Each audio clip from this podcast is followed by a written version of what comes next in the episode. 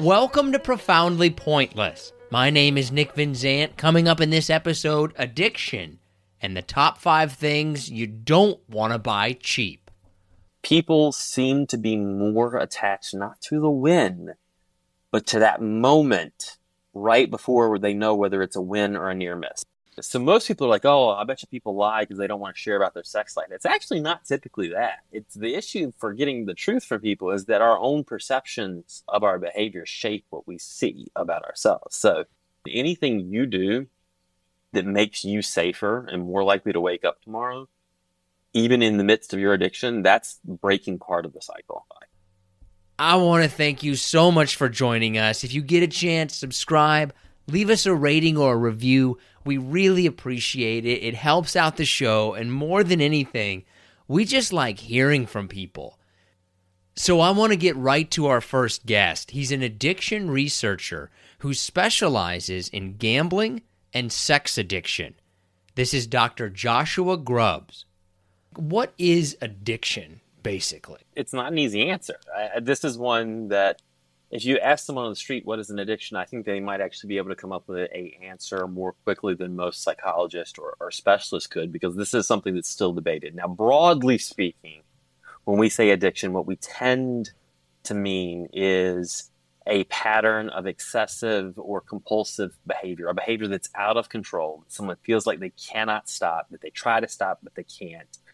Even though that behavior is getting in the way of their lives, it's causing problems normally most professionals would also say that there's a chemical piece as well right? There's this notion that there's things going on in your brain with neurotransmitters typically being altered via and the introduction of a chemical from outside the system. But the core of it is this inability to stop despite consequences um, despite wanting to stop. Is this something that happens to us kind of over time or are people like born and imagine you could look at the baby brain and like yep that person is going to be addicted to something. Like, are we born this way or do we become this way? So, right, that's getting right at the, the, the core of nature versus nurture, which is at the heart of psychology, which we, we've been fighting about for as long as the field has existed. The answer is yes, right? So, genetics are a huge portion. If you are the child of uh, people with addictions, you are more likely to develop that, even if you were, you know, adopted at birth.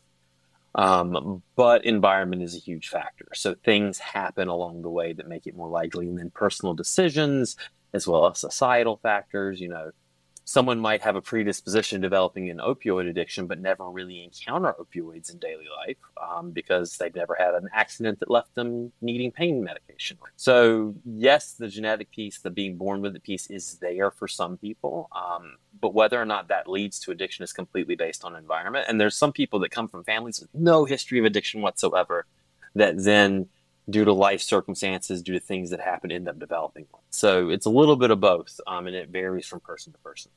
So could it be like a situation for me? Like I'll use myself as an example.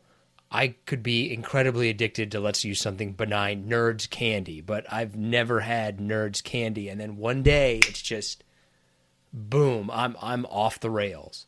In, in theory, yeah, certainly could happen. There there are you know documented cases of people that never had a problem with addiction in their life get prescribed an opioid and then it seems like they can never come off of it right? So that that sort of thing. So they get prescribed oxy and then it just never goes away. So that that happens. I mean that's less likely more often than not there's these complex factors and it's not just one exposure. Um, but there are cases that it is. It seems like that one exposure is enough and it sets it all off. Do people usually know it? Like do they know that they're addicted or do friends and family kind of spot it first? Most in my clinical work most of the time, yes, they do. Um, there tends to be an awareness. I mean, the, the consequences become severe enough that they have, and they realize they can't stop even when they want to, right? So often, one of the criteria we look for in diagnosing an addiction is, well, have you tried to stop and fail?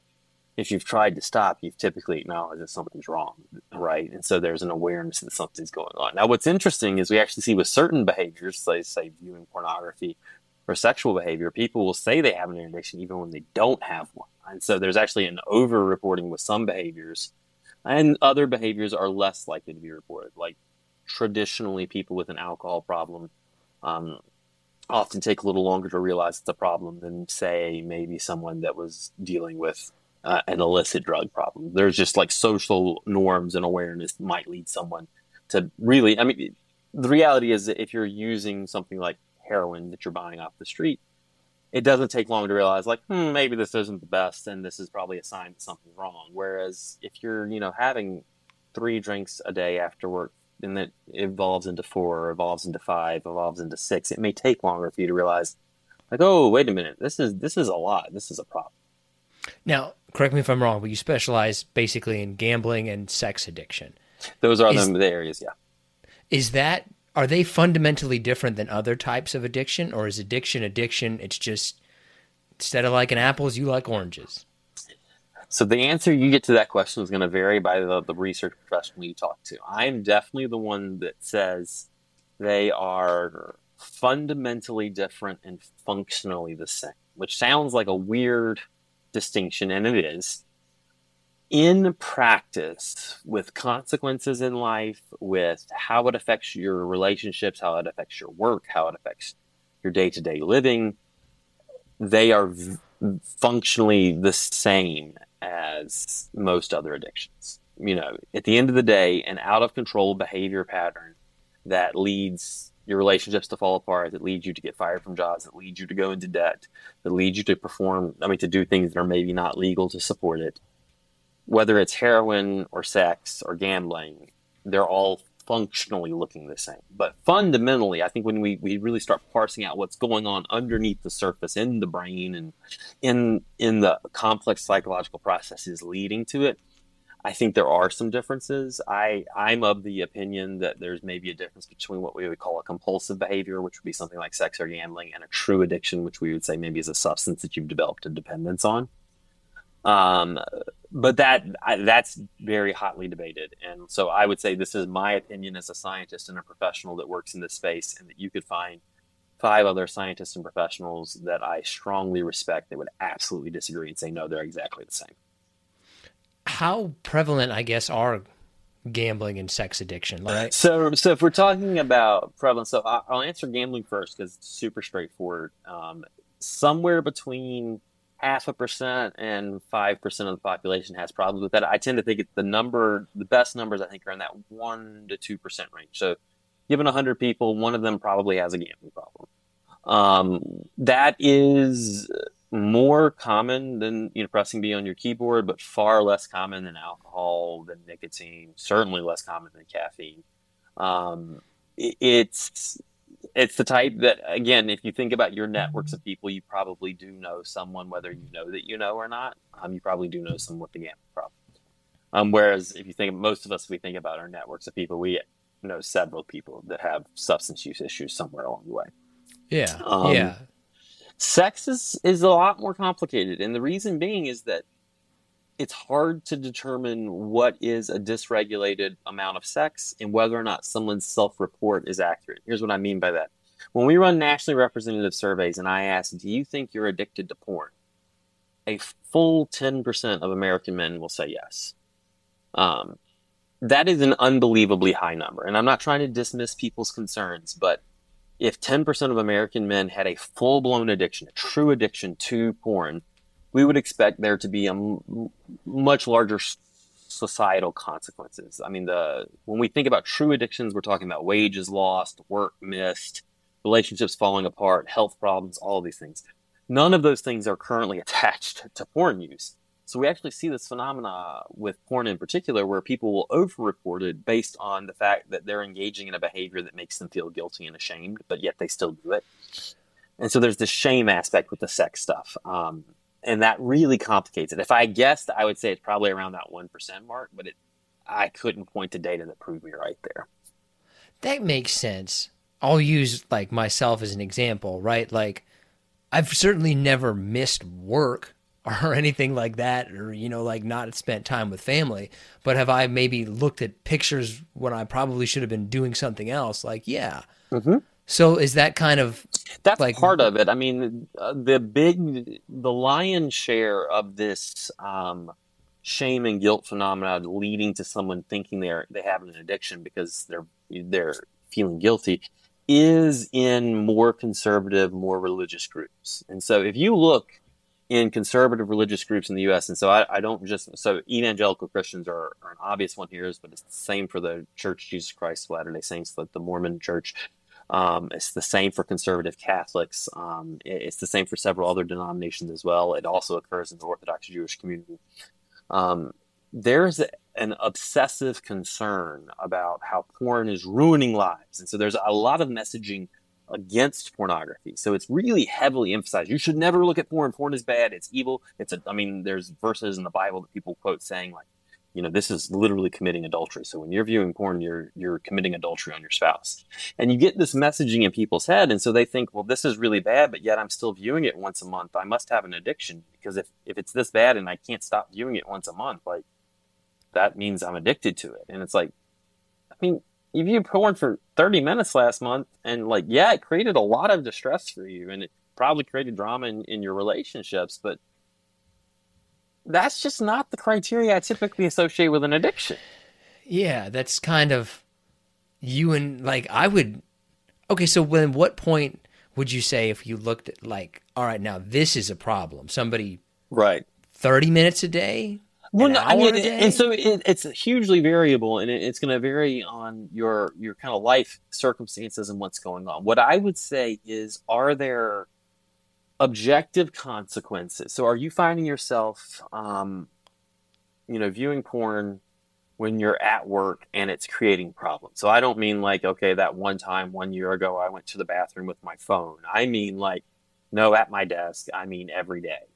Um, or or you find yourself spending multiple hours per day. So, like, if you're in a situation where you're viewing porn for multiple hours a day and it's getting in the way of work or relationships or self care, like, hey, you haven't showered in six days because you've been spending eight hours a day viewing porn. That, that's a that's a bad sign. Like, that's yeah. not healthy, right? But we are looking for those more extreme cases. Um, and what the more common presentation is someone who might might go five or six days a week without viewing, but then it's literally all weekend long, completely binge, not engaged in any relationships whatsoever, just almost every waking moment.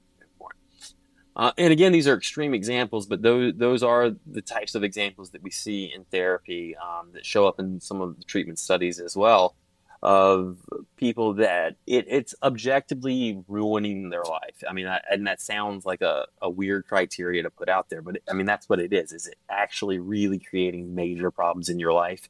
Not your guilt about it, not your thoughts about it, but your actual behavior. Is that creating the problem? If the answer is it's the actual behavior, then that's that's a sign that something's going on that we probably want to work with sounds it reminds me kind of like I went to journalism school, so it comes from that, right? Like the definition of obscenity is like I can't tell you what it is, but I know it as soon as I see it. Yeah, there's a it's a former chief justice of the Supreme Court that actually said that about oh. obscenities in porn. We quoted in some of our papers of like defining porn is, is really hard. Defining obscenity is hard, but you know it when you see it. Addiction, I mean, there are right. We use criteria like you know persistent patterns of dysregulation, but there's so much subjectivity in it. Um, about what impairment looks like. So if you told me, well, you know, I'm an adult content creator, so I watch porn for three hours a day to get ideas, and I produce porn for two hours a day. Yeah, I actually enjoy that because that's who I am. Um, I'm not going to tell that person that they have an addiction, even though they're spending five hours a day engaging with the porn, right? Because it's a different context. But the person that says, "Yeah, I'm I'm spending, you know, a couple minutes here or there, but then I go on these eight hour binges and like um, I got fired from for doing that at work, or I don't spend time with any of my friends anymore because every free moment I want to go do porn. That's that's a more concerning sign.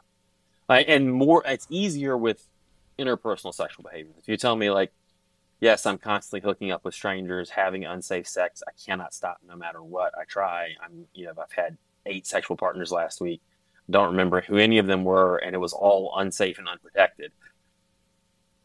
I'm going to be concerned.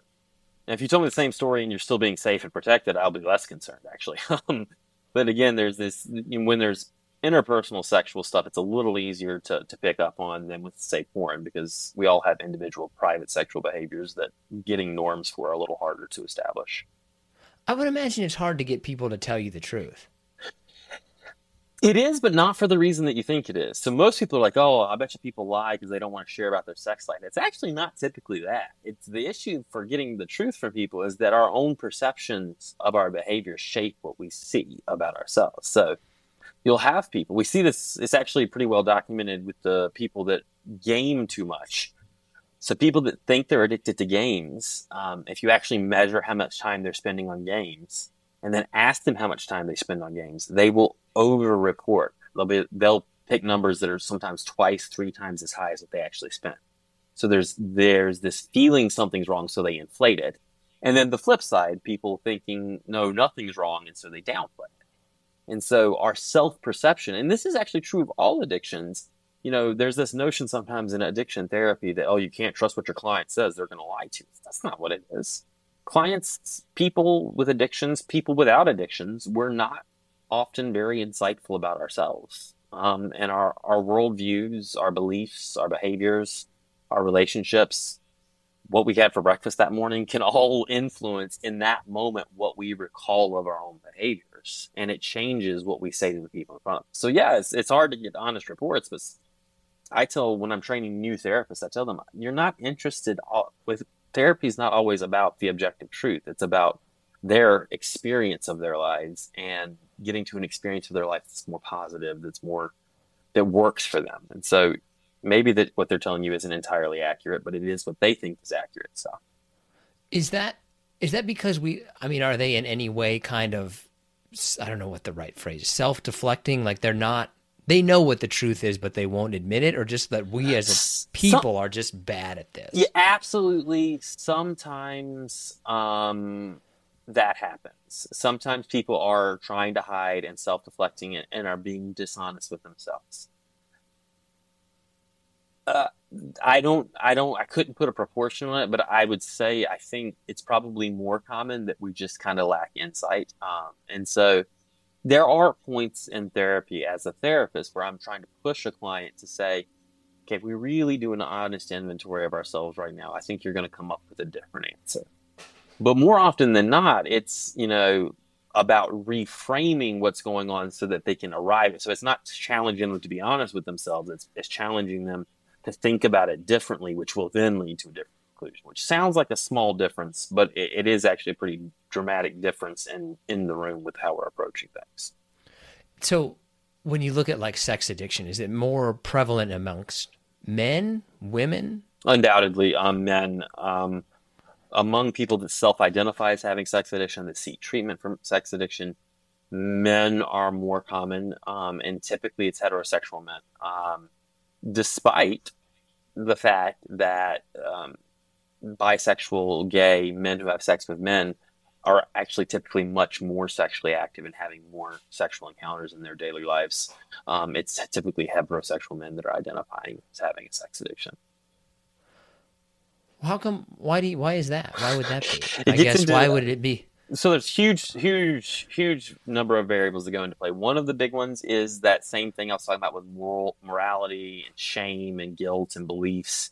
Um, disproportionately the men who are dealing with conservative sexual values and feeling like they're violating are going to be men that identify as heterosexual, right? If you're in a conservative religious group that says that viewing porn is evil, chances are you're also in a conservative religious group that says being anything other than heterosexual. So part of it is they're heterosexual by identification because that's all they're allowed. So that that's one factor.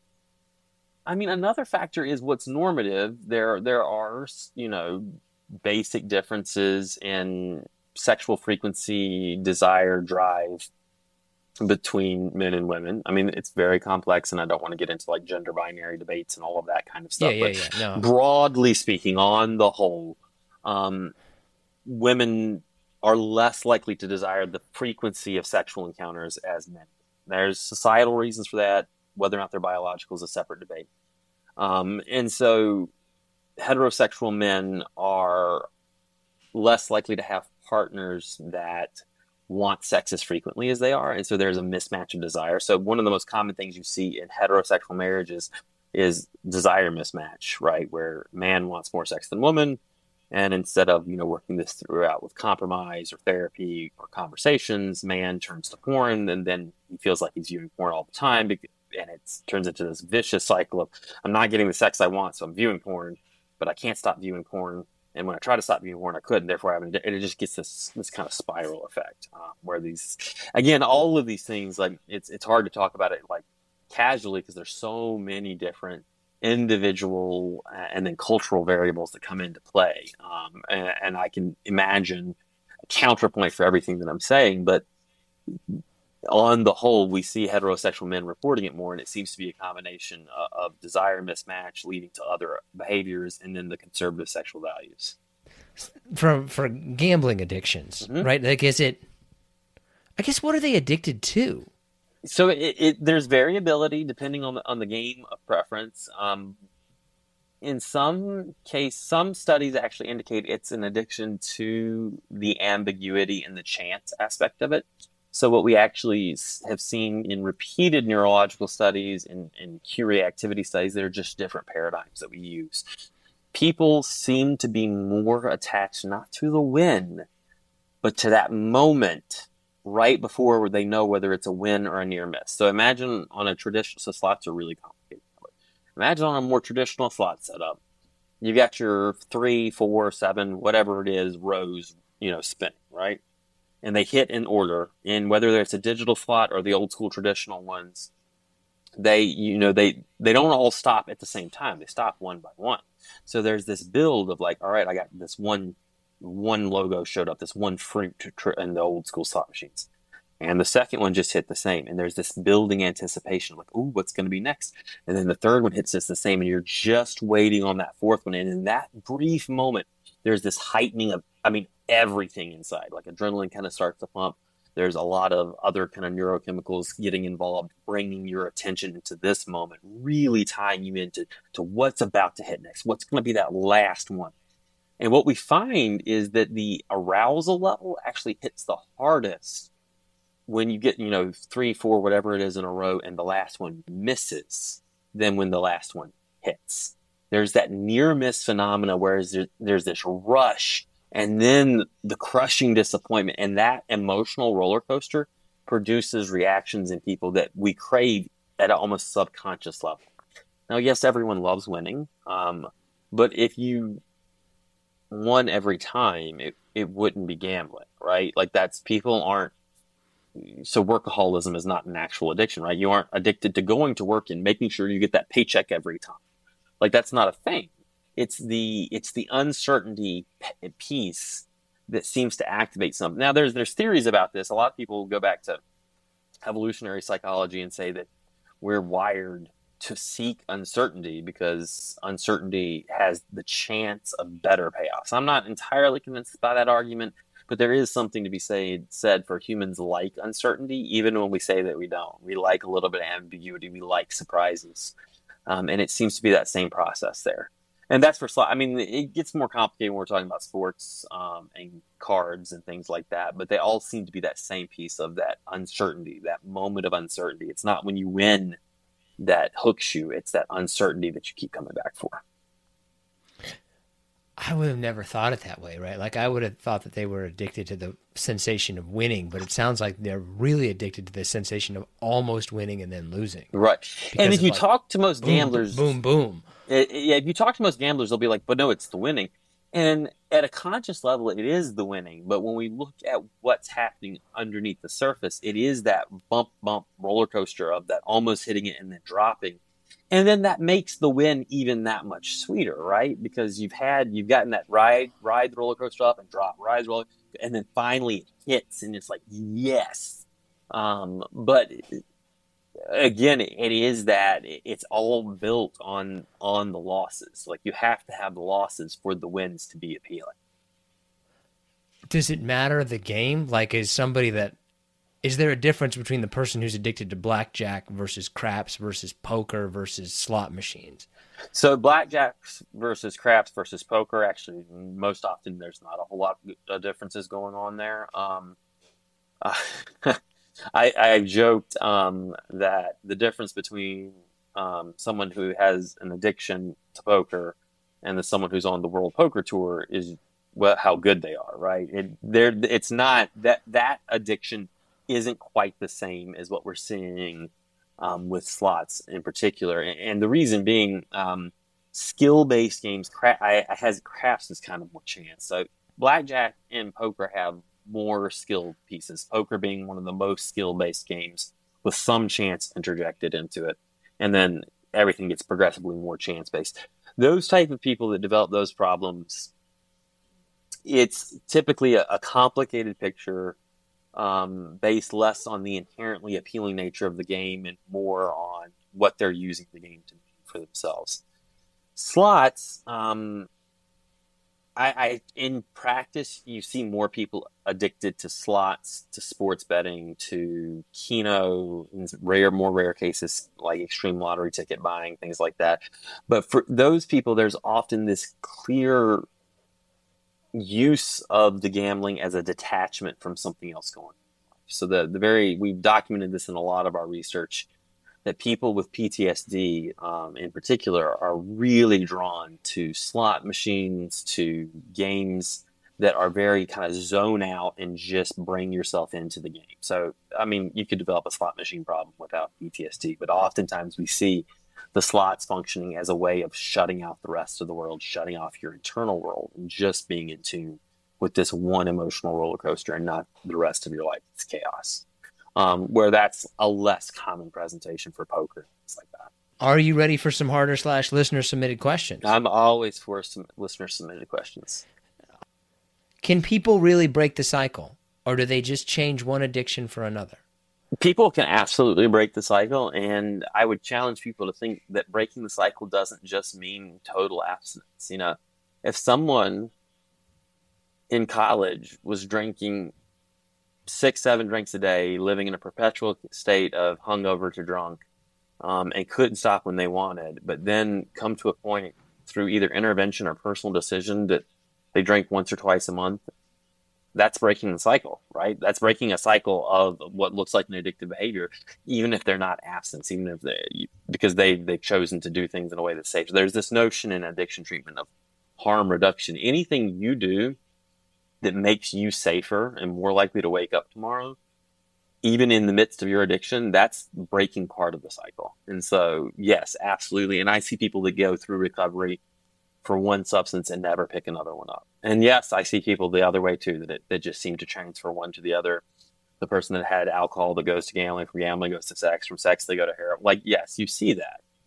But more often than not, I see people that break the cycle or get to a safer place and they don't they don't re- go back to that dark place again and they, they move forward. What's that like? I guess then, what's the secret in the therapy, or what's their secret? Like, what did?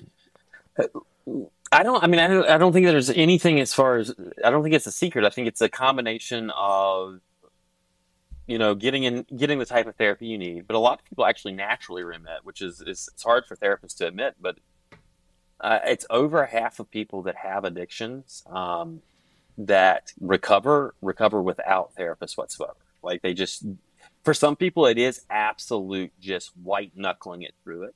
Other people, their lives change. Um, a relationship ends that was dragging them down. For other people, it's a series of gradual changes. Like I've met more than you know. I know lots of people that you know cold turkeyed their way quitting smoking, but I know a lot of other people that was like, well, I used to smoke two packs a day, and then it came down to a half a pack a day, and then I switched to a vape. Um, and I've been on a vape for three years now, but I only vape you know twice a day.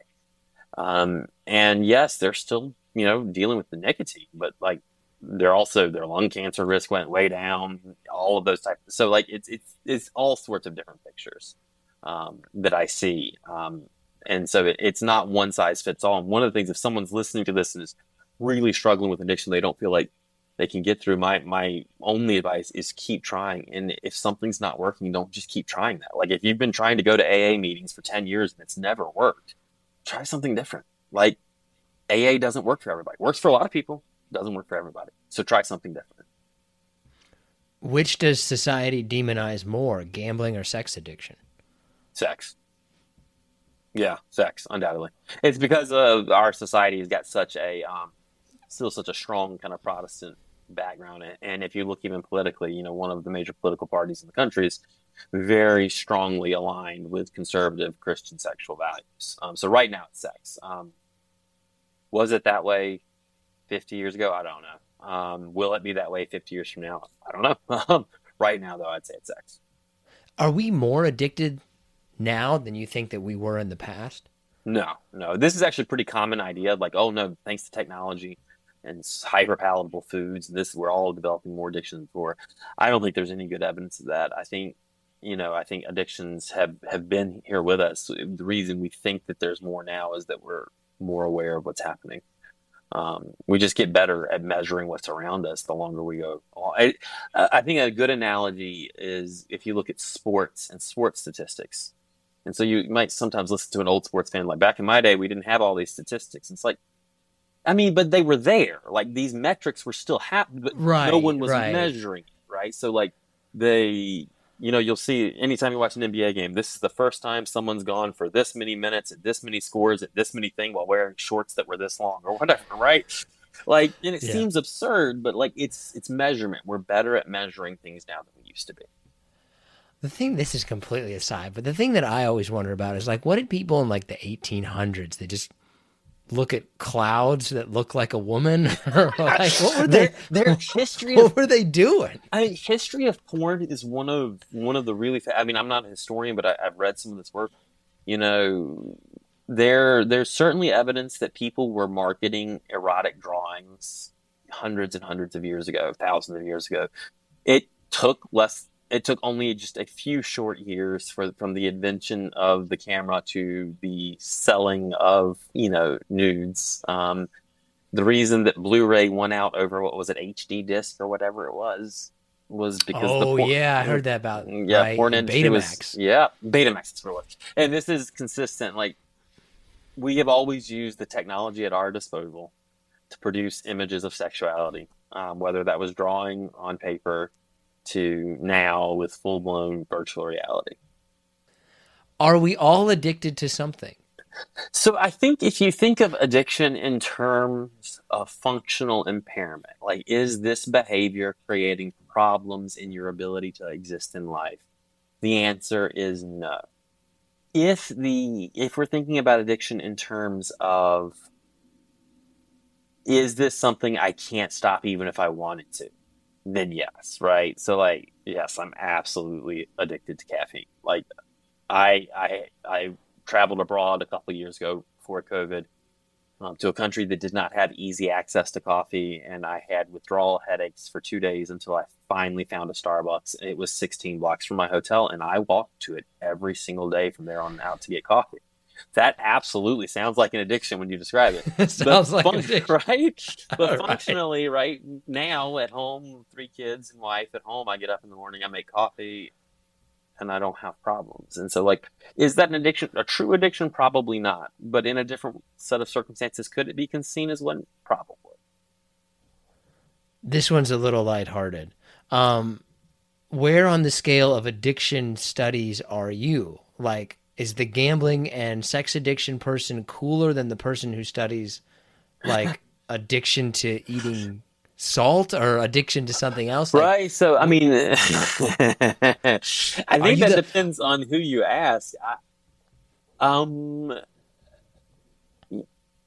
depends on how you define cool. Right now, if you want to talk about being able to get grant money um, and who's able to get the money to do the work they want, then we're the bottom of the totem pole. But if you want to talk about the ones that people are the most excited to talk to and interested in. Um, I think that we get a lot of public interest because the public's interested in these things, even if the funding agencies aren't. Yeah, they can't really fund it as much, yeah. I guess. Public yeah, is... historically not. Gambling, gambling's getting there. Um, eventually, sex might, but sex it just gets so wrapped up in the politics of it all, right? So, so that kind of a question that just jumps into my head is right. Like, so what do you think about gambling was hush hush, no gambling, only in Vegas.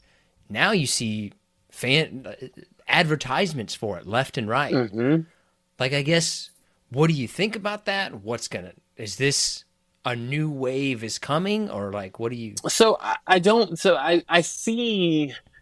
You know, sometimes you see people that are very pro gambling saying there's not going to be any problems. It's just a new economic activity. And then sometimes you'll see people that are in the anti-gambling community say, this is going to completely restructure society as we know it. And I think both are completely wrong. I think of it in terms of um, if you think about people being predisposed to developing a problem with addiction, um, and then I mentioned really early on in this kind of podcast that, well, sometimes you might be predisposed but are never exposed to it, right? So you might be predisposed to develop an alcohol problem, but for whatever reason, you just chose to never drink in your life, and you never drank, so you never knew that you were predisposed because you were never exposed to it. I think gambling is going to be like that. I think more people that would have never developed a problem will, but I don't think we're talking about some massive epidemic. I think we're talking if the prevalence rate is 1% now, maybe the prevalence rate goes to 2% now. That's an absolute doubling in the number of people that have gambling addictions, which is a very big deal. But it's also not like some rampant disease wrecking all of society. So it's this kind of nuanced view but I do think more people will develop problems that don't have it. And I think it won't be as bad as some people are afraid that it is.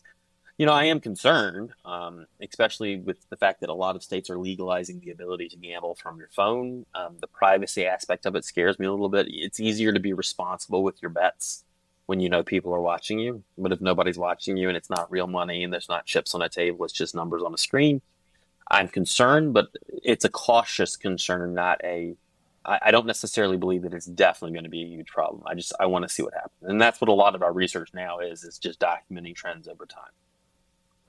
Most interesting gambling case, most interesting sex addiction case you've had.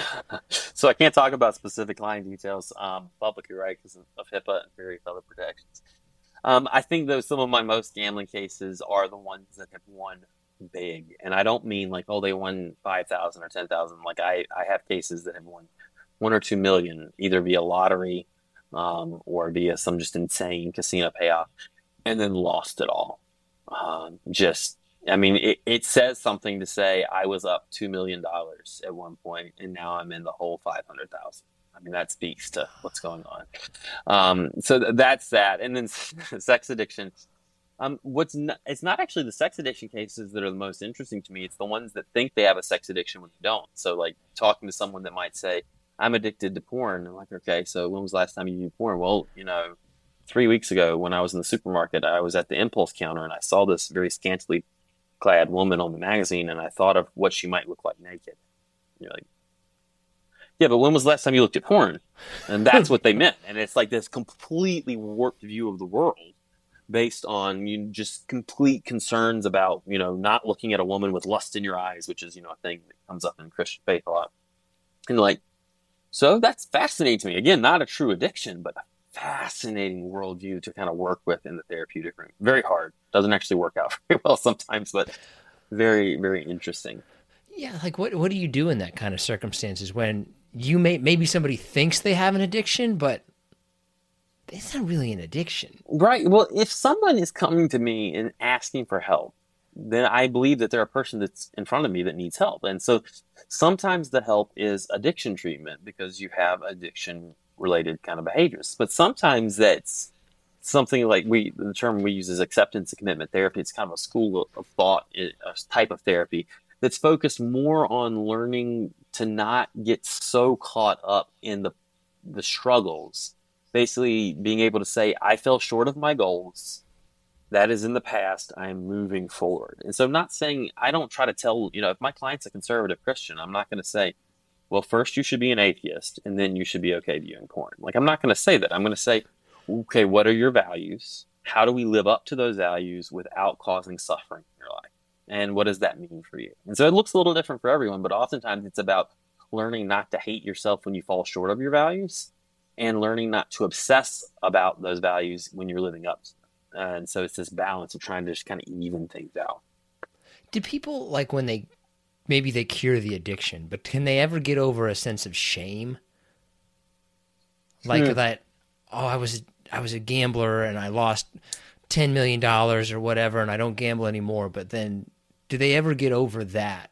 The aspect Oftentimes, that they were? the the negative emotion around it goes, that the shame goes. So there'll still be some regret, right? Feeling like I wish it hadn't been but it doesn't carry the same pain. And, and a part of that is if you think about a lot of recovery groups, so whether it's AA or GA or 12 step groups, or there's lots of other groups that aren't 12 steps that that are different patterns they're built on you telling your story pretty often. And the more often you tell a story it's the same thing for ptsd actually. The more often you tell that story that causes you pain the less pain it causes because you just get used to telling the story it doesn't mean that you couldn't find the pain if you wanted to it doesn't mean that there's not still some emotion there because of course there is but it becomes less painful because it's it's just your story at that point um, and the, the, bigger thing we deal with is when somebody has a an incident where they slip back into something. There's often crushing shame, and then that crushing shame is like, well, what's the point in anything? Might as well keep going. And it's like, no, a incident. You know, you've been sober for ten years and you had one drink. That doesn't mean you need to give up and have ten drinks a day for the rest of your life. It just means you had one drink, you slept up. Time to get back on. I always wondered if John Daly was like a good example or a bad example mm. of somebody that was addicted and really had some trouble with it, stopped for a long time, and then just seems to have become okay with it, like in control, but still doing the thing that he was addicted to. Yeah, I mean, it, it's tricky. I, I hesitate to point out like exemplars, like of somebody that is yeah, yeah, example, no, right? But like, I, I do think, um, like I said earlier, whatever you're doing that makes it more likely that you wake up tomorrow morning and that the people around you aren't getting harmed by what you're doing is a step in the right direction. And so if the th- thing is, if you know, like, I'm going to end up using and I cannot stop it, but you learn a way to do that that doesn't put your life in extreme risk and is, isn't actively hurting the people around you. I tend to think of that as, I mean, good versus bad is one way of thinking about it. I, I think of that as a better direction to go than just going full bore, you know. Is it always bad? Addiction? Is addiction always bad? It depends on how you define bad. Um, I think I think of addiction oftentimes as a reaction to what's life's got going on. So sometimes people turn to addictions because what's going on in their life is so bad that they don't feel like they can face it without it. And I've worked with people with addictions that will say, well, if I hadn't had that substance, I would have just committed suicide. And in that situation, it's a hard thing to say that that was bad. It may not have been best thing for them, but it's hard to say it was bad if they, if they think that that kept them alive. I've heard that phrase before, and I think that that's one aspect. I mean, the other aspect of it is, as humans, we're always balancing enjoying life and accomplishing the things that need to be accomplished. Um, and it, it's not inherently bad that sometimes that balance gets out of whack, where we get a little too far on the enjoyment side of things, and we need to pull it back. We need to rein it back in. Like, I mean, so I, I, again, I don't think I would say it's always bad. Yes, we want people to be safe, but sometimes people are going to engage in substances. They're going to engage in behaviors. Sometimes they're going to get a little bit out of control, and it doesn't have to be the world. I would imagine that that's true in the sense that like people don't get addicted to something for no reason. Like, are they usually kind of using it to compensate for something that might have been the worse option? Oftentimes, that is the case. Yes, I mean there are pure um, physiological addictions, if you will. Um, there are these moments where people j- purely just develop a dependence on something and they can't stop because they're. But more often than not, yes, it, it is the addicted. The addiction developed because the other options seemed worse. Now we can debate on the outside whether it was or was not, but for the person living it, that's what it, that's what it felt like for them. And that's, I mean, for me, that's part of being a non-judgmental therapist is realizing that what led them to this point is not just some deranged, you know, desire to have an addiction or just lack of self-control or being weak. No, what led them to this point was a set of options that said, no, this is this is the option that makes the most sense for me. And if we can understand that, some a lot of times addiction therapy is about making sure that there's better options there so that addiction is no longer the best option. Yeah. Kind of like I can confront my childhood filled with abuse or I can drink alcohol. Yeah. Like, well, and I'd, I'd drink alcohol is what I would do. Right. right? And that, like, that happens. And, and there may come a point with the right supports in place where confronting that abuse makes more sense. Um, but where you are for whatever reason right now, it just doesn't. And so you choose to avoid it via substances. Um, that's pretty much all the questions we okay. got, man. Is there anything that you think we missed, or no, no? How I can people kind of learn more about you and? Yeah, if, you, are interested, if you're ever interested in learning more about me, you can always find me. I'm on Twitter at Joshua Grubbs PhD. Um, you, I, my website is joshuagrubbsphd.com. Um, both of those are, are, probably the best ways to kind of catch up with me. Um, but I, am always happy to hear from folks if people have questions. Um, you know, I do get a lot of emails. I can't promise I'll respond to everything, but I, I do try. Um, and again, I'm pretty active on social. Well. What's the most addictive thing that you think? Like, oh man, whew, people get into that, and it is just tough. I was gonna say caffeine. No, um, it's not caffeine. Um, right now, I'm trying to decide if I think this is objectively true, or if it's just because of where we kind of are societally. I mean, I, I tend to think uh, opioids is pretty pretty darn. So like the heroin, fentanyl, carfentanil, that kind of isolate, which all have their purposes medically, but any human being, if you gave them a daily dose of an opioid, for two weeks, they will be dependent on it at the end of the two weeks. Um, now, some people will fight through the withdrawals, but um, it's a it's a very easy addiction to create. I think it's the easiest addiction to create that we've seen.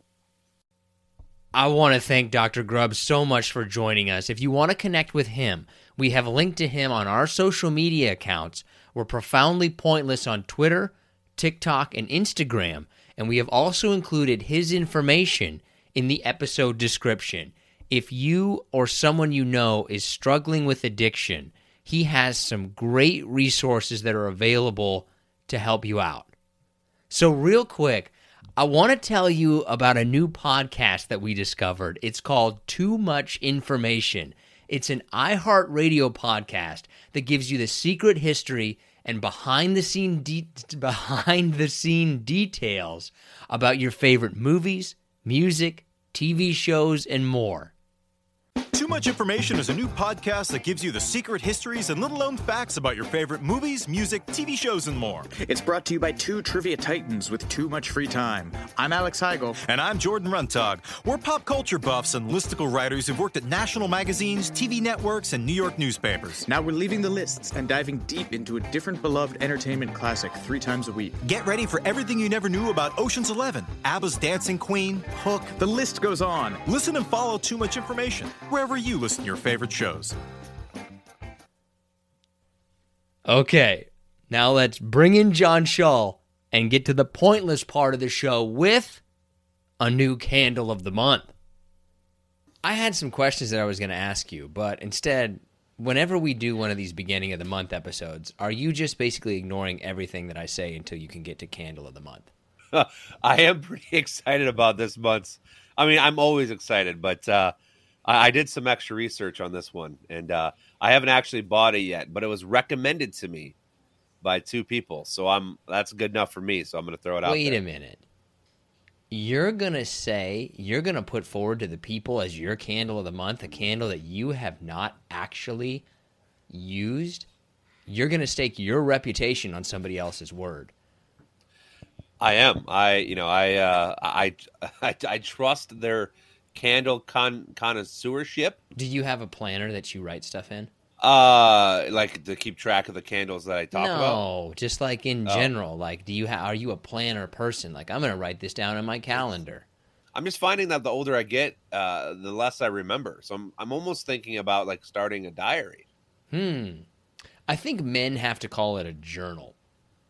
Okay, okay, a journal then, not a not a diary. Right. Like I couldn't tell another man that like, hey man, I got a diary, but I could be like, oh yeah, I I have a journal. I, I you can call it whatever you want. I I think I just need to start remembering.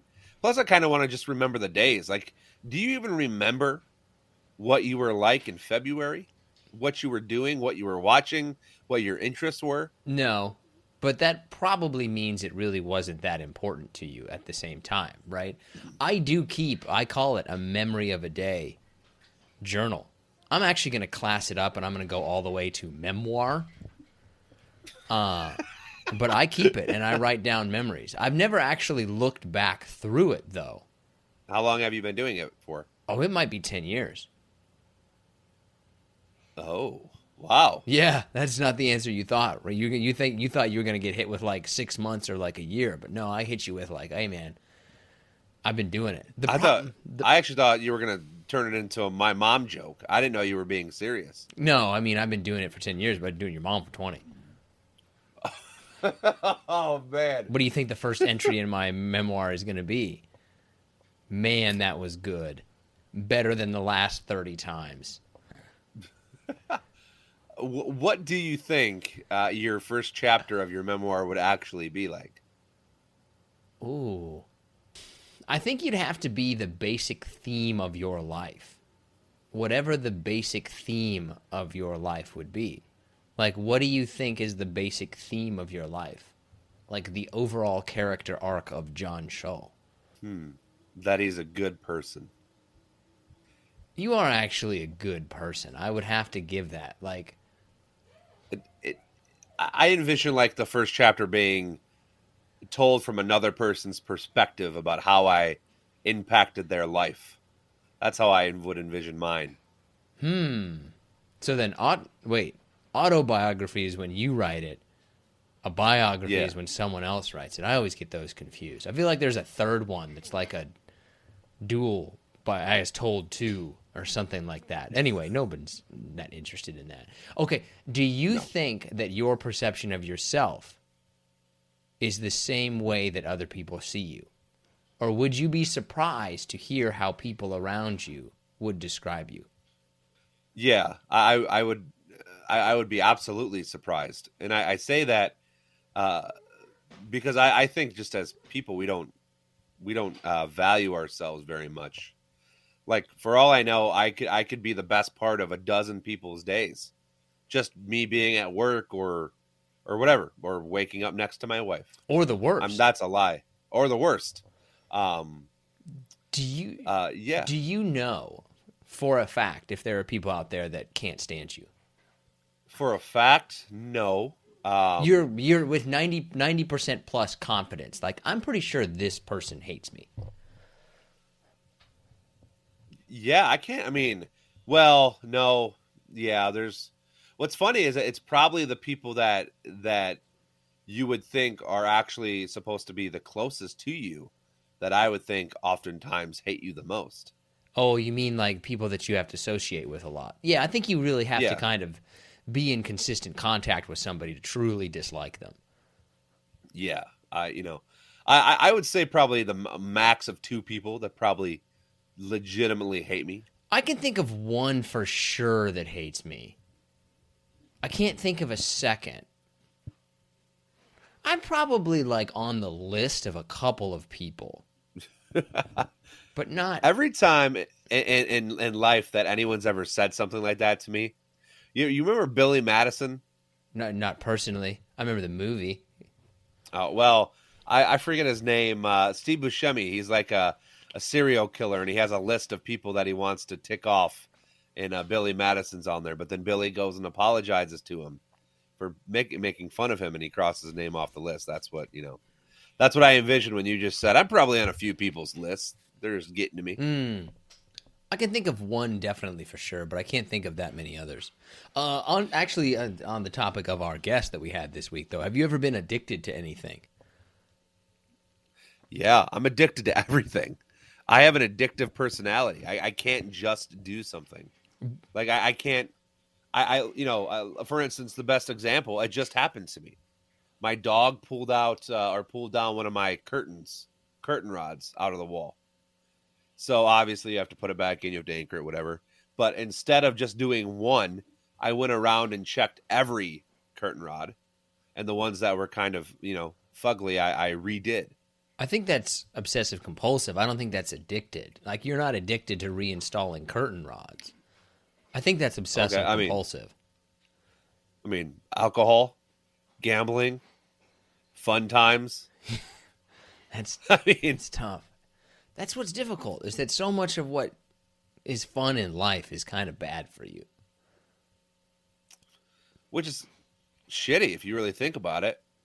I wonder though if it wasn't bad for you, if it would still be fun. Kind Well, of I bad for you, right? Like alcohol, we could have this debate, right? Like it's pretty obvious. Like, hey, you know what? You probably shouldn't do heroin. I don't think that there's any positive health benefits for heroin, but people understand what we're talking about, right? Like alcohol, not the worst thing that you can do, but what if it was like drinking water and it was like, hey, would it still be as fun? Well, that's the thing. I, I, you know, some people are addicted to to that, right? Like, look at The Rock. You could say he's addicted to self fitness or whatever. No, I think it's Physical fitness. Steroids is what it is, really. Well, I mean, whatever. Um, yeah, but I, I would go on a limb and say that addictions are ninety percent bad to ten percent good. I'll say ninety six percent bad to four percent good. Well, I would think that pretty much being addicted to anything where it's like impacting your life, the definition of addicting is probably almost 100%. But I know what you mean, right? Like it's Yeah, usually nobody's. Well, people can be addicted to exercise. Yeah, like if you're addicted to uh, whatever eating vegetables, that's not a bad addiction. I mean, you're gonna have some pretty smelly ass farts for a while, but it's not terrible. I, I will say we don't need to get into addiction, but it's uh, it- it's a serious thing, and uh, yeah, it, it's it definitely can lead you down some paths you don't want to be on. Yeah, we're probably not really qualified to be talking about this. Well, I mean, you're talking to a guy who has had to re, you know, uh, regrow his liver twice. So I'm not necessarily qualified, but I've I've I've been down some dark roads. I think we all have. Yeah. I can't say that I've ever really struggled with something that I've wanted to stop doing and not been able to. But that does it's interesting what you talked about is like you might have something you just haven't discovered it yet. Like it could be like who knows in the future, right? It could you could happen at any moment. We should probably just move on. All right, are you ready for your shout outs? I am. I am. Uh, hold on. Let me bring them up first. So you're not All right, ready. Uh, here. not ready would be the answer there. I know. I I, a I, I was expecting to go down a rabbit hole on uh, on the whole addiction thing. yeah, I but, figured uh, we don't know what we're talking about. We should probably just bail out on that one. Well, that would be this entire four year podcast. Uh, all right. Uh, let's see here. We'll start with uh, Holden McElroy, uh, Johnny Stone, Phoenix not Thomas- This can't be real. Okay, but this is just Phoenix. Thomas Raymond, uh, Joe Sheehy, uh, Rico Wee, PJ O'Reilly, LeVar German, and Charlie Mason. You all get the uh, the shout outs for the day. Congratulations. I will never get tired of the way that you do these. Like you've never like you've never seen the word before. Like to her, It's kind of eh, embarrassing. the. I, I, I think people like don't uh, don't uh, want me to say their name, so they don't follow us on purpose. That's probably a smarter play. Also, what's up with your sign back there? It's looking a looking a little mangy. That's the point of the profoundly pointless sign. Like other people have fancy studios. We have a note piece of notebook paper where we wrote profoundly pointless on it and then hung it to the wall with duct tape, which has since been marked up by two children and chewed on by a dog. I was gonna say something. Are those teeth Those marks? teeth What is- marks by the dog. Huh? Still the original sign though. Holding on for Uh, dear life back there. Ugh, man. Well, once I get my studio back, which you know, update on my basement, it's only half fucked up, uh, but it should be done before Christmas. So it's only been five months in the in the making. But here we are, Christmas of this year or Christmas 2023? Christmas of this year. Okay, so that means summer of 2023. Yeah, well, the rising costs and everything makes you never Oh, made makes me want to quit Here now. we go. Okay. You want to hear some bullshit? Let me tell you oh, some Oh, bullshit here, real fast. I gotta say one this thing. is the all right? problem. This is why people start to dislike Oh, This is why younger people start to dislike people What? in their 30s uh, as they get older in their 40s because everything becomes about the conversations about their house or their children. Listen, I just want to say this, and then we can move on. How on. long before in any conversation you would have with somebody, how long before either the house, the children, or the weather comes up? 30 seconds? A minute? How long before it's one of those three things gets brought up in any conversation you have with somebody? It's probably one of the first sentences, probably within the first thirty seconds. Right. This is what's happening. Anyways, what my my point is, I know I'm getting old because go to go to Ohio this weekend. I live in Michigan. Went to Oh, that's Ohio right, to see the to mother-in-law. How is Big Deb? Does she, She- listen to this podcast? Can I say Big Deb? Should I not say Uh, anyways, uh, paid four dollars and twenty cents a gallon of gas here in Michigan. Ooh, it's cheap. I don't know what it is in Seattle. six bucks. drive 60 miles to the Ohio border. It's 359. How is it 60 cents more a gallon 60 miles away? Or 60 cents less a gallon 60 miles away? Well, I almost crashed my car into the gas station. I was so floored. well, wait a minute. Were you did you buy gas the first time in Detroit and then left the metro area and went more into the countryside? Because there's your answer right there. Well, I mean, we were we were near Toledo. I mean, it's not Toledo and Detroit, Metropolis, right? Okay. but it's but it but it was 350, 60, 79 everywhere in Ohio. I think gas It is always insane. generally cheaper in the Midwest and in, away from bigger cities. Stupid. It's stupid. Anyways, that's my rant. That's all. You know, I'm not going to even get into the the car drama I had this past week. Hear it because it's your fault, Yeah. and we know it's your fault. So let's just move to the point where we realize it's your fault. And can we go? It's fine. right. The candle's burning here. Yeah, let's go. All right. Uh got a couple of uh bangers for you. Uh crushed ice, cubed ice, or ball ice. Which uh what's your favorite kind of ice cream? I'm never the kind of person that likes ball ice. That is too fancy for me. Give me cubed if I'm having some sort of a drink that is in a glass. But if it is a plastic cup, then I'm going to go crushed ice. Okay. All right. I'm always going cubed ice and then uh ball ice is nice. Uh kind of fancy. Crushed ice is probably my least favorite. So But if you naturally. if you have a drink, this is my what I would say is the hard and fast rule. If you have a drink in a plastic cup that is 32 ounces or more, you have to go with crushed ice. Especially if it's I- I- carbonated. guess I- I'm trying to think back. I don't even remember the last time I had a, a 32 ounce drink. okay. Like, like, what are what are you getting? A big gulp? Yeah, dude, get a big gulp. Big gulp. If it is a big gulp, and the definition of a big gulp is 32 ounces or more up to a 64, then you gotta go with crushed ice. Can you think about how much gulps, eh, liquid 64 ounces of something is? Like you, that should be. I'm not going into this whole thing about like sugar taxes and all that kind of stuff, but 64 Yes. ounces of a drink, like that is kind of ridiculous. I need two liters of this right now on my desk. Is a little bit like 64 ounces of Mountain Dew. All right, let's let's pump the brakes on that a little bit. Yeah, but I mean, also there's been studies that like it's it's really like 20 ounces of actual pop. The rest is carbonated water or water. So really, you're just getting crap. Yeah, but still, I mean, 64 ounces is a lot. It's a lot of liquid, right? Nobody's drinking 64 ounces of water. I'll tell you that. They're not. They're not the unhealthy bastards. I don't think I've had water in Um, a week. I can go a week without drinking just straight water. So what are you drinking? Basically, a combination of like pop or chocolate milk, How are you a grown ass Crystal man? Light, fruit punch. Not very well, man. It's not going well. Anyways, right? all right. Second question here. Uh, would you rather have fugly toes, or fugly fingers, or fugly teeth?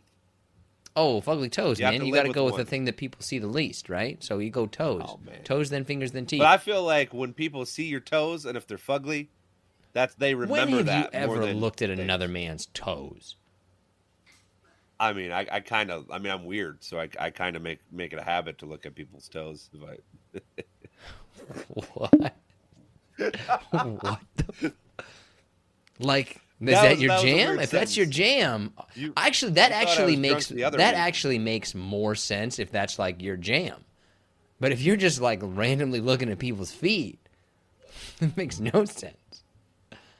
I, I wasn't randomly looking at people's feet, but if you know, if you're at, at the beach or or uh, at a water park or something, you're you're my eyes just kind of always gravitate towards their feet, the people's feet for some reason. Okay, so that I feel like that happens only one of two reasons, right? Either because you're self-conscious of yours and you want to see what other people's look like and comparatively, or you think yours are really good and you want to compare yours to other people and be like, that guy may be 6'3", 250, ripped out and have a huge package, but his toes suck. Um, Um, I think I have pretty exquisite toes. I'm not gonna lie to you. Okay, now we've identified that source of But I have fantastic calves, and I don't look at people's calves. Actually, I do now that I think about it.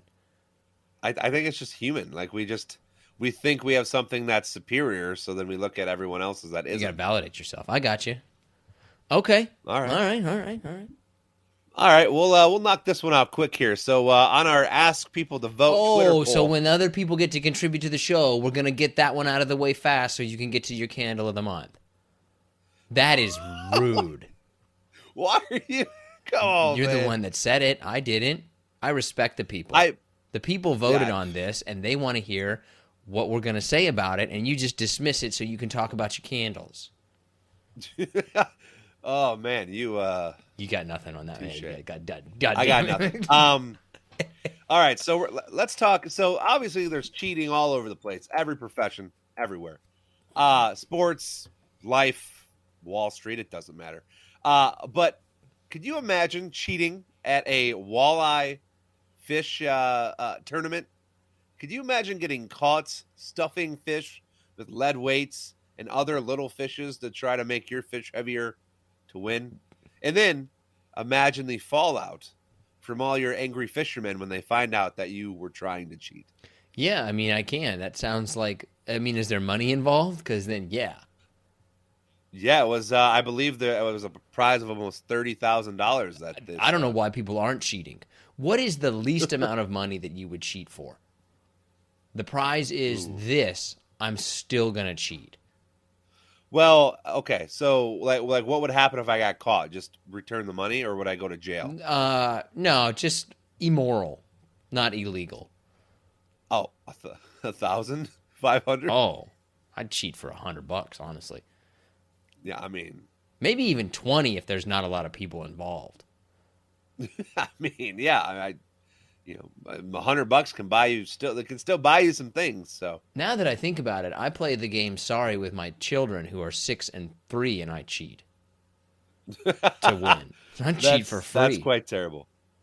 Yeah, that's that's quite terrible. But it's They don't know fine, the Nobody expects anything less from you. Yeah, well, if you're not cheating, you're not trying. My I applaud my almost four year old was my almost four year old was beating me in a race, and I kind of nudged her to knock her down so I could win. If that that makes Wait a minute, she was really beating you.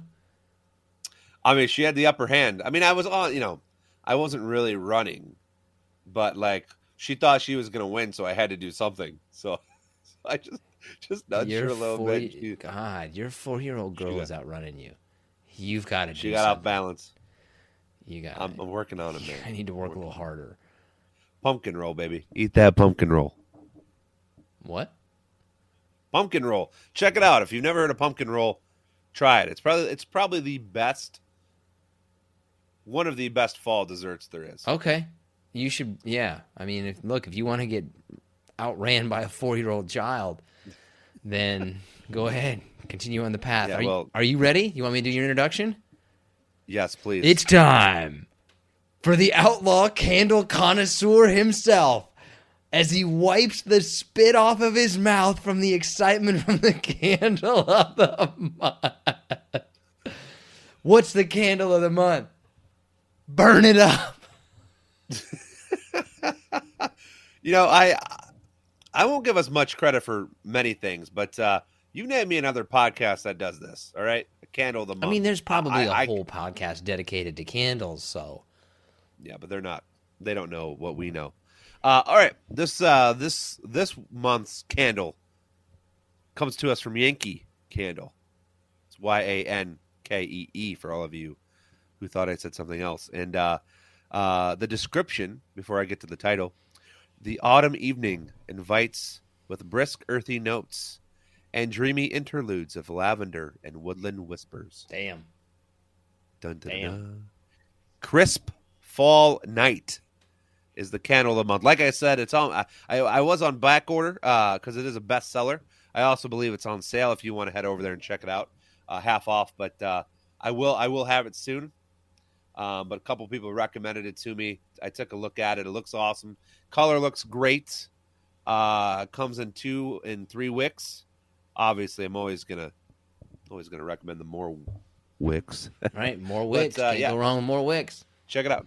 Crisp Fall Night is the Candle of the month by Yankee. Candle- Now, when you get a recommendation, right? Like, how does someone say you should try this candle? That they just randomly give this to you? Like, how does this go? That you just get suggested candles by people? I mean, some people, some people stop. You know, uh, one of these people actually, their husband listens to us, and happened a while back to to tell her about that I do a candle thing, and she's a big candle person, and uh, we were just talking the other day about life, and we the podcast got brought up, and she was like, "Oh, the you know." You still you're still doing the candle thing. I'm like, yeah, and then she, you know, so the word has gotten out there, gotten out there, and I don't I don't accept any money from these companies. I, I don't. Well, they're not offering it. So, but if they did, I certainly, you, I'm sure you certainly would. Why do you have to blow it? Let the people think what they're gonna Here's think. my other question for you, right? Let's say one of your candle buddies, a woman, wants you to go candle shopping with her, and your wife isn't coming. Could you get away with going candle shopping with another woman? Yeah, absolutely, Whoa. Hmm. hundred percent.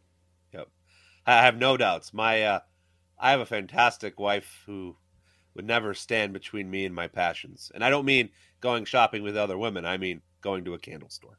Okay. Is there a candle destination that you'd like to go someday in your life? Like, you know, football fans want to go to Canton, see the Hall of Um, Fame. Where does John Shaw, I- candle connoisseur, want to go someday to see the best candle score in America? I actually don't know if there is a candle uh, Hall of Fame. You think there? Probably not. Oh, They've all burned away. Uh, you know what? Yeah, I've right. lost interest. Are you ready for our top five? just just so you know, there's a National Candle Association, which I think I need to be involved. You got to join yes. up. You could be president someday. Oh, thank you. I could be anything I wanted to be except an astronaut because my mom told me I was too fat from age five. Hmm. So, all right. Well, Let's move on. technically, she wasn't. I mean, she wasn't. It wasn't wrong. Yeah, what a way to crush a child's dreams. Well, would you rather be told you're too fat or too dumb? Yeah, that's right. Like you could do something about the one. oh, that's tough though, man. Like if someone were to come to me and go, "You could go into space," but you know you're too dumb or too fat, I almost think I'd rather be told I'm too dumb because at least I have a legitimate reason. Oh yeah, I could see that. Right? Like, well, what am I gonna do? Nothing I can do about this. Yeah. Anyways, That's the way it goes. Top five things you don't want to get the cheap version of. my number five is a mattress. Mmm. Yeah, I would agree with that. Yeah, you don't. I, as I get older, it's kind of a theme of this episode: getting older. Uh, as I get older, I'm realizing that uh, having a good mattress is important. Like getting a good night's sleep, which I don't, but at least laying in bed in a comfortable mattress is uh, is important. How much you spend on your mattress? Oh, I I don't know. Probably. I mean, I know it was a couple thousand Damn! dollars. I mean, it was, I know it's not that much, but it was enough. That's- So, Mine was like five hundred bucks. What the fuck are you buying? I don't know. We got one of these Tempur-Pedic memory foam Oh, ones. I. I don't know, but like the like I've had a shitty mattress. You know, if that's all you can afford, that's fine. Uh, but I can tell you that having a nice mattress, it's going to be around for a while and it's comfortable. And my back doesn't hurt every morning. Hmm. Hmm. Okay. I think the most I've ever spent on a mattress is five hundred dollars. Oh well, You went even even now, like you're still sleeping on a cheap mattress. Dawn. Dawn. Oh boy. I gotta call one of my kids. If I find out how much our mattress is, I'll tell you this right now. If it's a thousand dollars, I'm gonna be pissed off. Of course it is. I'm gonna find out. The fact that you don't know how much it is means it was expensive. I know. I don't want to find out. Uh, my number five is toilet paper. Don't go cheap on toilet paper. Get the nicer stuff. I, I actually I have something along those lines, but it's it's a little further down my list. So, Okay. but I agree with you. Number four. Uh, so my number four is shoes. Yeah, that's a good one too. That becomes for people who are younger listening to this. As you get older into the mid thirties, you gotta, you gotta, you got, you gotta get better shoes. Yeah, but like don't I don't want the young kids who listen to this to think that like a pair of Jordans for 180 bucks is what I'm talking about. I mean like a good comfortable, you know, durable pair of shoes. Like I, I, I might buy two to four pairs of shoes a, a year. Yeah, you gotta you you gotta forget about style and start going with structure. Like it's got to be a well made pair of shoes. You got to, man. yeah, you got You it. got to. Knees It's and back, important. ankles, neck, shoulders. Everything hurts as you get older. Oh, it does. My number four is a haircut. Don't go get a five dollar haircut, right? Like I mean, I guess coming from us, by the way, if you're listening to this and actually actual have like a hairdresser or get your hair cut by a professional, um, don't listen to this. But my haircut's only like fifteen dollars. I mean, I and I don't think that's expensive at all. I go pretty cheap with a haircut, but I'm not going snip and clip six bucks cheap, right? Like I'm gonna go up to the twelve to eighteen dollar range. Yeah, there there used to be a um uh I forget the chain, but it was like five dollars for a haircut or something. Yeah, well, And, it's uh, gonna be worth five dollars. You do get what you pay for. What's your number three? Uh, so this one's kind of a cop out, but uh, I have paper towel, kind of a long. It's not toilet paper because I feel like toilet paper you can, you know, you can suffer through, but uh, paper towel, man, if you have the cheap stuff that just rips in your hand, or like isn't absorbent, it's the worst effing crap out there. Do you actually use one sheet of paper towel when you're cleaning something? Never, and I, I'm the worst. Like that's probably the one thing I need to get better at.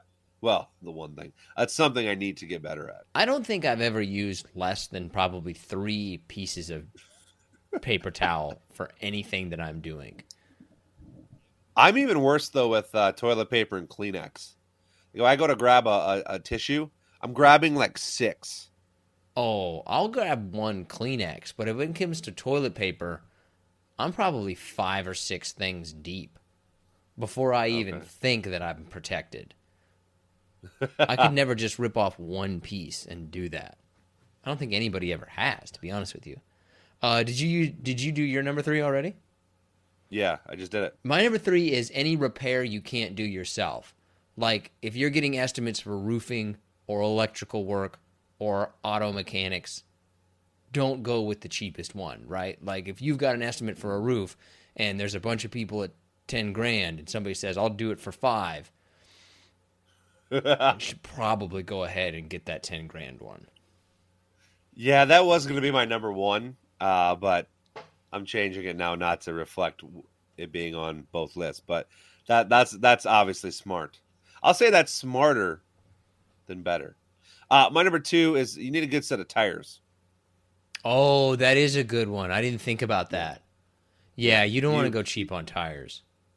Yeah, you definitely do not want to go cheap. I did that one year, and my tire blew out, and uh, thank God I wasn't driving uh, at the time because I'd been drinking, and who knows what would have happened. That's good. Yeah. Okay. Uh, I've had tire blowout on the road. That's not a fun thing to have happen to you. Uh, my number two, I, I put parachute, but I would say that anything that kind of protects your life, like don't buy the cheapest helmet or medical equipment. Like get the nicer version of it. Okay, I mean, I'm a little iffy. Like I'm I'm looping medicine in there too, like with the medical stuff. Um, most of that stuff you can get much cheaper generic versions, which is just the same thing. But, Yeah, but I'm not talking about like medication. I mean, like, look, if you're gonna buy a helmet, don't get the cheapest motorcycle helmet you can find. Like, let's let's get a nicer know. one. you don't want to end up concussed. You gonna bring up your boy Tua? Say something offensive again? No, I'm not. I wasn't offensive. Uh, at least I didn't think it was offensive. Uh, my number one, uh, you do not want to go cheap on food. And food, uh, I mean, uh, from gr- the grocery store to restaurants, obviously you're paying for what you get for the for the most uh, uh, uh, most of the time. I mean, I think we've talked about it before about my distaste for you know. Uh, like Kroger cereal when I could get the name brand for 30 cents more and it's much better. I actually completely disagree with you. Not only do I disagree that that's not worthy of being on the top five, I would actually say the opposite. Right? If I had a choice between the nicest Mexican dinner I can find or Taco Bell, I'm going to Taco Bell every day of the week. Like, hey, you want to go to I mean- La Fancy Pants? No. You want to go Taco Bell? Yeah. Yeah, but it's also coming from a guy who, you know, you don't cook very much. I don't think you. Give me the garbage. Give me the dollar ninety nine mega box of cereal. It it pains me when I'm walking, and I, I've uh, there's only one store that still has these, but it's the big plastic bags of cereal, like the ten pound bags, and I'm like, that's dog food. Like that is dog food that people and I listen. I'm not. I'm not. I want to make this clear. If, if that's what you can afford, great. Like I've been there. I get it. I'm not. I'm not picking on anybody if that's what they can afford. But man, if I have a choice over things you should not buy cheap, uh, uh, it's food, and that goes into that category. My number one is uh, condoms. birth control measures. Don't go cheap when it comes to birth control measures, men or women. Get the That's what. right. Like if it's a dollar ninety nine for a six pack, let's go ahead and let's go ahead and get the nicer ones.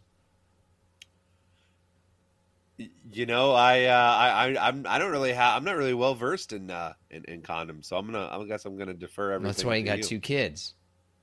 So, well, you know, um, hmm. I like. I don't even know. I, I'm sure that what did they make like value condoms? I don't even know anymore. I mean, my wife and I have been married for 10 years. No, wait, that's not true. Yeah, We've I- been together for 11 years, so you know your boy. Like, like I mean, Raw dog in it. I mean, listen, more power to you. Um, yeah, I, I'm not sure if I would like walk into that aisle if I would even, you know, you have like the twenty two ninety nine box and then a four ninety nine box. It'd be real hard to turn down the four ninety nine box. I would be real easy to turn down the 4.99 box, right? Like you're doing this for a reason. You should probably invest, make that investment, and go ahead and like bump that dollar up a little bit, right? I'm not saying you got to get the thirty dollars lambskin special, but let's not get the 2.99 value pack sponsored by like I don't know somebody like Nick Cannon and his 15 kids, right? Like that's. I mean, spend a lot or uh, you know, I'm sure we all saw that viral picture of the reporter in Hurricane Ian that used a condom as a mic cover. That was a, a, a classy use of a cheap condom. I hope. Yeah, I would think that somebody and her boss would be having a conversation with her. What's in your honorable mention? I actually have a lot. Uh, I don't. You know what? I don't really have that much. Um, I guess I don't have. I don't think anything outside the realm of kind of what you touched on. So, what's on your uh, honorable? insurance. You should get decent insurance, right? If you're gonna do it, get the right stuff. Romance. Don't go cheap when it comes to romance. Wait, okay, no, elaborate. When you mean romance, do you mean like strippers? Well, really, Uh, anything fun- in that regard, right? Okay. Like I don't care All if right. it's something for your wife, your girlfriend, your significant other, a prostitute. Don't go cheap, right? That's a good one. Prostitutes. Yeah, you don't want. go listen, up, young men and women. more on that one. Yeah, yeah. Just you know what? Don't waste your time on on taking them out to dinner. But yes, everything else, don't uh, you know spend up. Eye protection. Eh, okay. They're just your eyes. Don't worry about it. Okay, that's going to go ahead and do it for this episode of Profoundly Pointless. I want to thank you so much for joining us. If you get a chance, subscribe, leave us a rating or a review. We really appreciate it. It helps us out. We do have a YouTube channel as well. Um it's it's interesting, right? Because I do think that there is a side of these interviews that you don't necessarily get just in the audio version. So if you want to check out any of the videos that we have, we are profoundly pointless on YouTube. Let us know what you think though. Are some of the things that man, you you just can't go cheap there. Seeking the truth never gets old. Introducing June's Journey, the free to play mobile game that will immerse you in a thrilling murder mystery. Join June Parker as she uncovers hidden objects and clues to solve her sister's death in a beautifully illustrated world set in the roaring 20s. With new chapters added every week, the excitement never ends. Download June's Journey now on your Android or iOS device or play on PC through Facebook Games.